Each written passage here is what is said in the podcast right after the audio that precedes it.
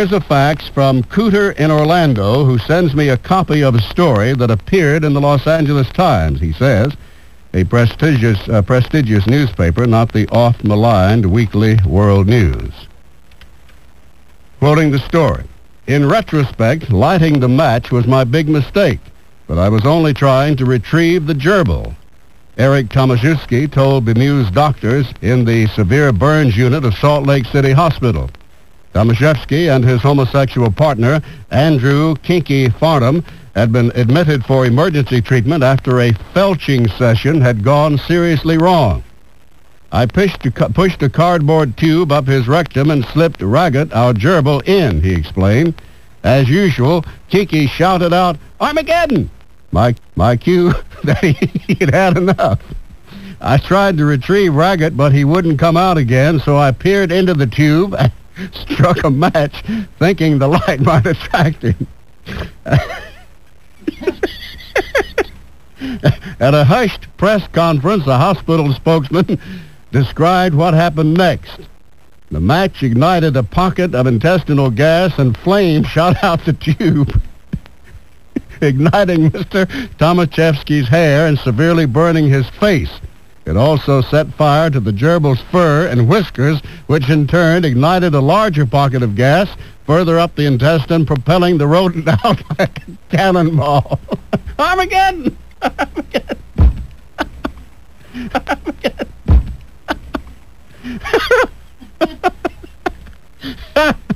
Thomas.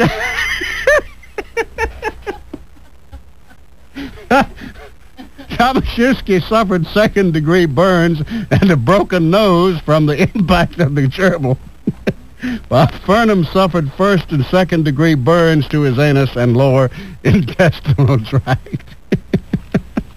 Armageddon!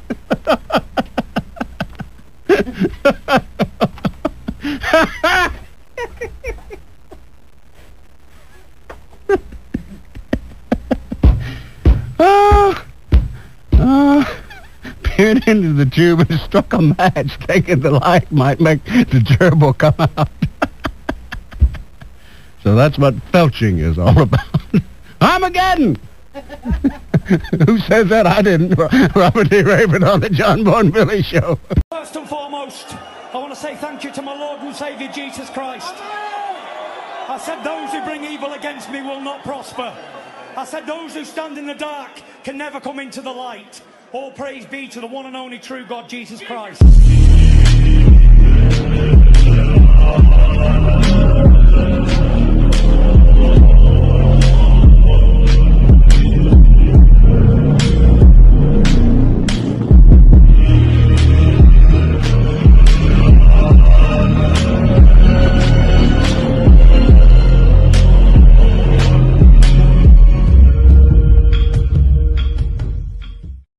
Previous episode of this podcast, I sat down with Aaron Daggs to talk about the history of banking in America and how that impacts your life today. And it was related to what we should think about Bitcoin and other alternative currencies. I want to come back to that topic. You can't understand the history of America without understanding the history of banking and you can't understand the history of banking without knowing the name Rothschild. Um, maybe that's a name you've heard of, you know, watching videos on YouTube about the Illuminati. Rothschild, very uh, famous name. I've actually done a job before, a junk removal job for Rothschild. You need to know that name.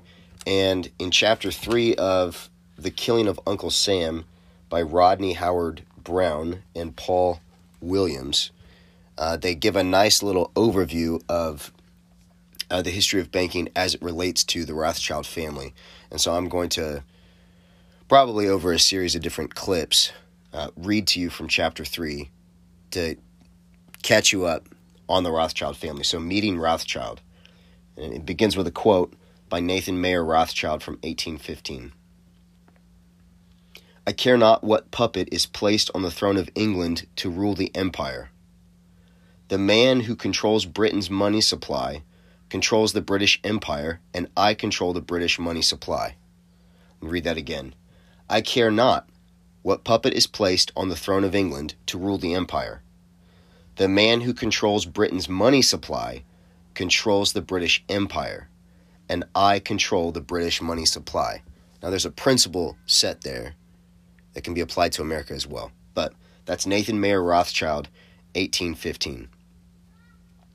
You know, imagine a guy with a lot of hair, big beard, you know, long black overcoat and a cane and a top hat, that kind of vibe. Okay. Uh, Cecil Rhodes traveled back and forth from South Africa to England until the time of his graduation from Oxford in 1881. By then, he had acquired claims to over 40 diamond mines in Kimberley. Uh, Kimberley was a site, I think, in South Africa, and it was like the the largest hole dug on the face of the earth by just a bunch of dudes with shovels and picks digging hole digging a big hole looking for diamonds imagine a huge tent city a bunch of bars some of the richer guys with hardwood floors and, and iron uh, framing and, and roofs right 100 degrees in the shade you know you're going to be rich not if you're in the whole digging but if you're selling ice cream that kind of vibe Throughout the next seven years, he continued to purchase mine after mine. Unfortunately, and no surprise, Rhodes ignored safety rules and disaster struck in March 1888 when one of his most profitable mines collapsed and 178 African laborers and 24 white miners perished. After the disaster, and that's uh, that's footnoted. After the disaster, he returned to London to seek funding from Nathan Mayer Rothschild and Sons, so NM Rothschild and Sons, for the takeover of the remaining mines in Kimberley, including Compagnie Francois, a company that owned a multitude of diamond rich claims. By the time of Rhodes' arrival, NM Rothschild and Sons, under Lord Nathan Rothschild, possessed complete control of the Bank of England, which regulated the country's currency. The Rothschilds performed this task simply by printing or burning the paper money. They increased the money supply to promote prosperity and decreased the, the supply to prevent inflation. These manipulations were based on the distinction between money and goods. Goods were the real wealth that a person possessed, while money remained only a person's claim on the wealth that was being retained by someone or something else, i.e., a bank. Goods were tangible assets, while money represented a statement of the debt that was owed to the holder. The use of money rather than goods as payment for a transaction dated back to the creation of the Bank of England by William Paterson, a retired pirate, in 1694. Paterson alleviated his customers of the burden of transferring heavy bags or chests of gold for business transactions by producing paper certificates which entitled the bearers to exchange them for gold upon demand. Thanks to the convenience of paper, only a small fraction of certificate holders ever sought redemption in the precious metal. Paterson quickly realized that they only needed to hold enough gold in hand to cover the fraction of certificates presented as payment. The rest of the gold could be used to mount a myriad of public and private ventures, including the building of ships and the waging of war, the excess volume, which rose to 90%, of the paper claims against reserves became known as bank notes. An economic miracle had been performed. The issuance of paper claims greater than the gold at hand meant that the Bank of England was creating most of its money out of nothing. So, again, the issuance of paper claims greater than the gold at hand meant that the Bank of England was creating most of its money out of nothing a practice that eventually became adopted by the other central banks in existence at the time of Rhodes' meeting with Rothschild vis a vis. I don't actually know what that symbol means. V I Z period. So I just. I just assume vis a vis, but then I don't even know what vis a vis means. Anyway, I'm not that literate. Uh, so V I Z period, comma, Swedish, Swedish Riksbank Banco de España, Banco de France, Bank of Finland, De Nederlanden Bank, Norges Bank, Österreichische Nationalbank, Danmarks National Bank, Banco de Portugal, National Bank of Belgium, Bank of Indonesia, German Reichsbank, Bulgarian National Bank, National Bank of Romania, Bank of Japan, and the National Bank of Serbia. Wealth by stealth. The Rothschild family took control of the Bank of England in 1815 by an act of stealth. Now, get this, right? You've heard of Napoleon, Wellington, Battle of Waterloo, all of that, and that's all central to the control of the Rothschild family over the banking system of England, and then more. At the Battle of Waterloo, Nathan, or Natty, Rothschild, Lord Nathan Rothschild's grandfather, funded the British forces under the Duke of Wellington, while Jacob Rothschild funded the French army under Napoleon. So the same family is bankrolling both sides of the battle. Can't lose. Receiving preliminary news from his couriers that Wellington had won the battle, Natty Rothschild appeared at the London Stock Exchange in a feigned mood of depression and commenced selling his British war bonds. This started a chain reaction. Traders en masse unloaded their bonds at rock bottom prices to buyers, who were shills from the Rothschild family. When news arrived that Wellington had actually won the battle, Natty had received a 20 to 1 return on his investment. This forced England, now the financial hub of the world, to set up a new Bank of England with the Rothschilds as principal shareholders. Rothschild in America. The involvement of the Rothschilds in American history dates back to 1791, when the banking family became the principal shareholders of the First National Bank of the United States, thanks to the efforts of Alexander Hamilton, their agent in the Washington cabinet. America's first central bank produced the country's currency and became the sole provider of loans, all interest bearing, to the federal government. By 1796, the American government had borrowed $8.2 million from the central bank, and prices on consumer goods rose by 72%. Right? So if you have a debt society, expect prices to rise. Mayer Amschel Rothschild, the head of the banking family, demanded partial payment of the loan, which the government under Thomas Jefferson could provide by selling all of its shares in First National. In this way, the bank became 100% privately owned, with 75% of its shares held by the Rothschilds and other foreign bankers. The War of 1812. In 1811, when the charter for First National was set to expire, Natty Rothschild, the new head of the family, issued this order. Either the application for renewal of the charter is granted or the United States will find itself in a disastrous war. So you you renew our charter or we'll make sure that you're facing a war that ruins you financially. That's blackmail, baby.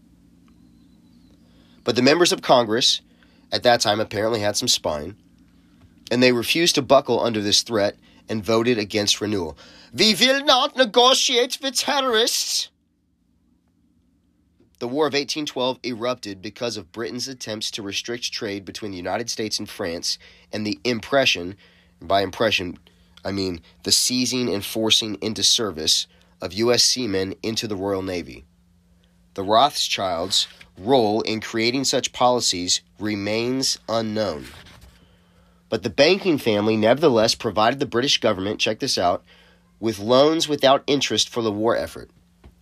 So there was a group that the Rothschilds wanted to destroy. And so they gave loans with 0% interest to the enemies of that group. Now, very interestingly, the banks in America today are giving 0% interest loans to BlackRock, right? To buy up real estate. Now, what group are they trying to uh, destroy with that loan policy? Because they're not going to give loans without any benefit to themselves. They're not they're not altruists, they're bankers. So the the role and the specific policies that precipitated the War of 1812, the role of the Rothschild family is still unknown, but we do know that they were giving loans at 0% interest to the British government. At the end of the struggle, America may have won its second war of independence, but the country was left with a huge war debt of $105 million relative to a population of only 8 million people. Faced with this financial burden, Congress approved the creation of the Second Bank of the United States in 1816. To no one's surprise, the Rothschilds emerged as the major shareholders.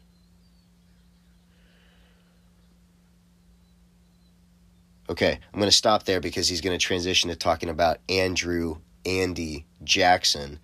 And so I'll make that a different clip for a different episode talking about the balls on that man, the balls of Andrew Jackson going head to head against the most powerful family on the planet. Until then, this has been a lesson in banking.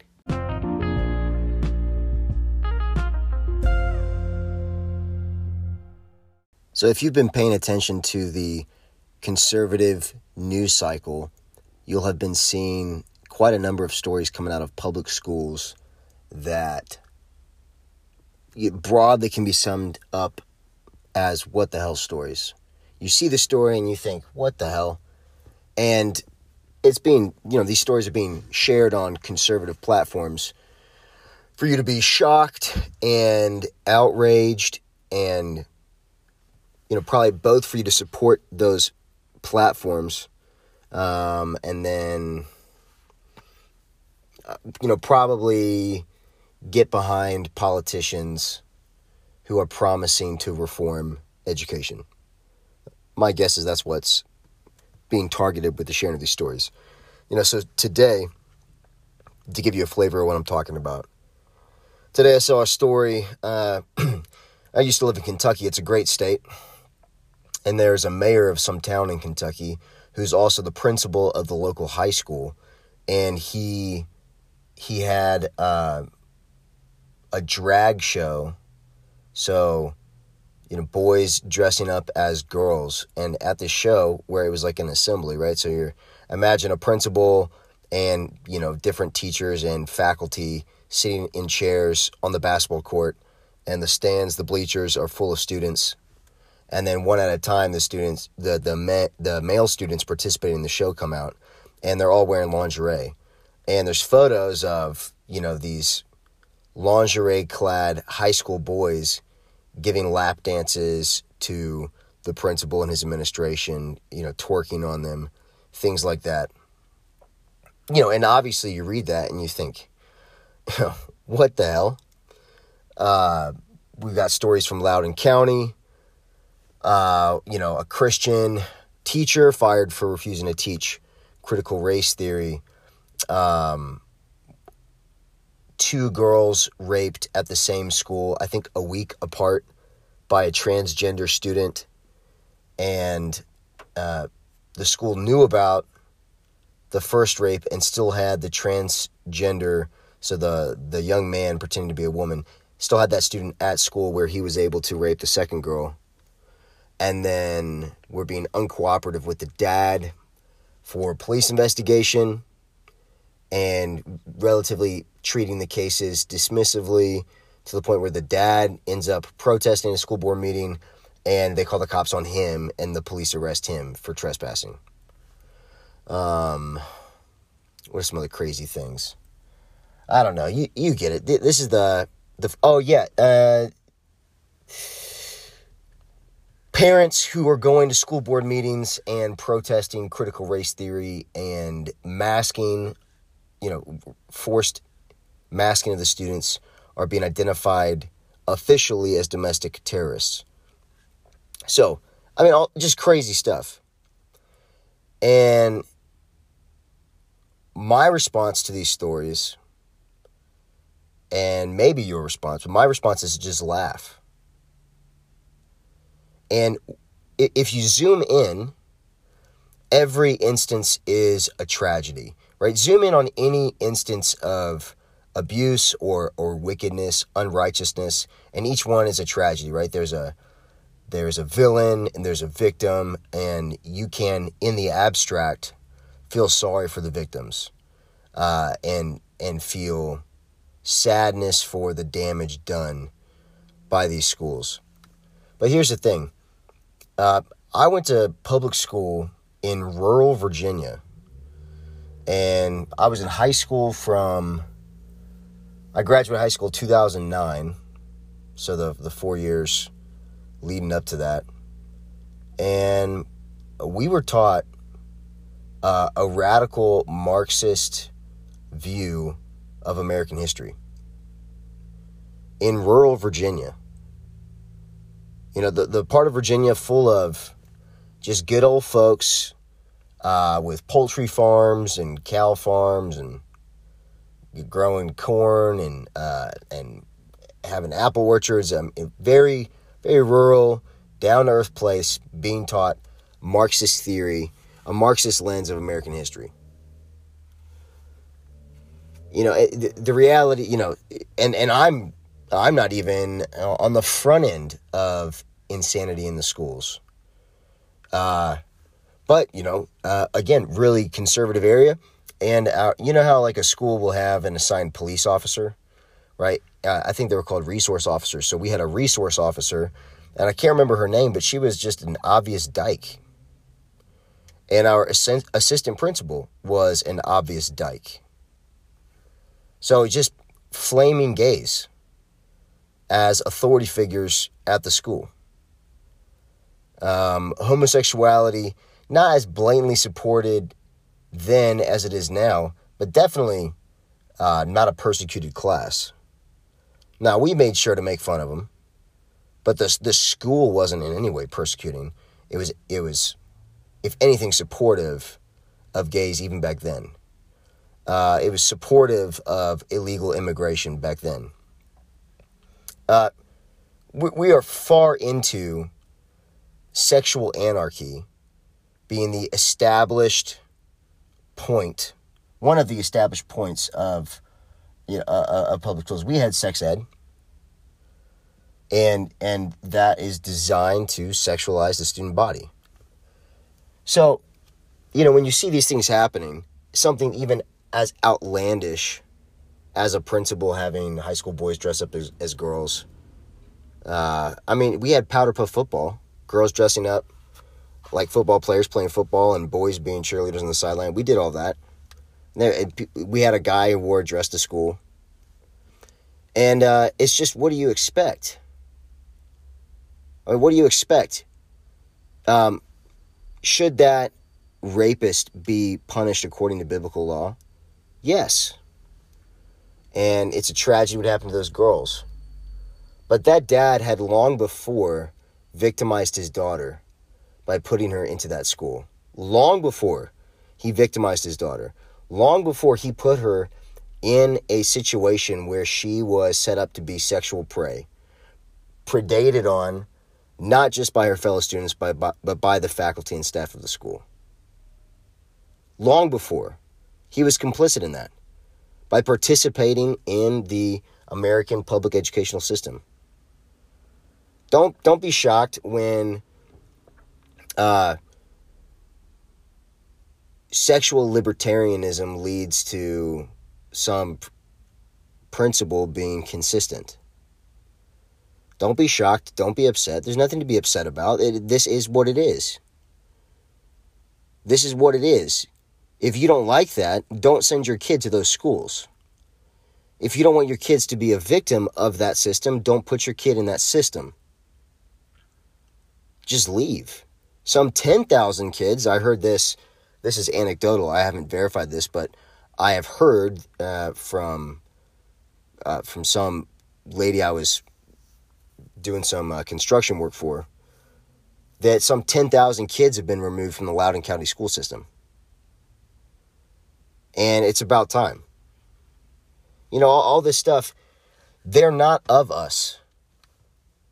These these villains are not of us. They they're not they're not ours.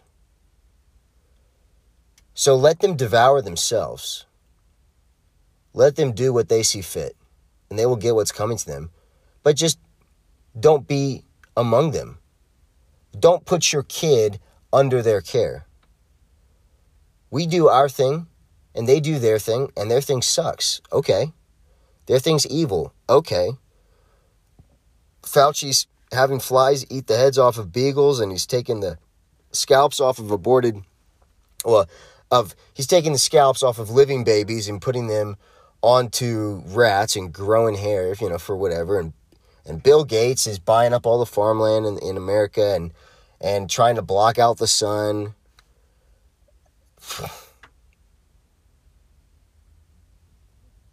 They're doing what they will. And it will be all to naught when it's all said and done. We've got a lot of work to do. We've got a lot of work to do. Time is fleeting. We don't have time to get outraged at every outrageous thing they do. It's it's a hell of a laugh, and so I like being I like being abreast of what's happening because it's a good laugh. But if you think I'm going to be outraged over every single thing that they do that's this wicked, you got another thing coming. And you should not be a joke by choosing to be victimized by it. Don't choose to be victimized by it. If you do, if you choose to be victimized by it, that's your fault. And if you're if you're outraged because it personally affects you, that's your fault. Maybe when they put you in a gulag, uh, you know,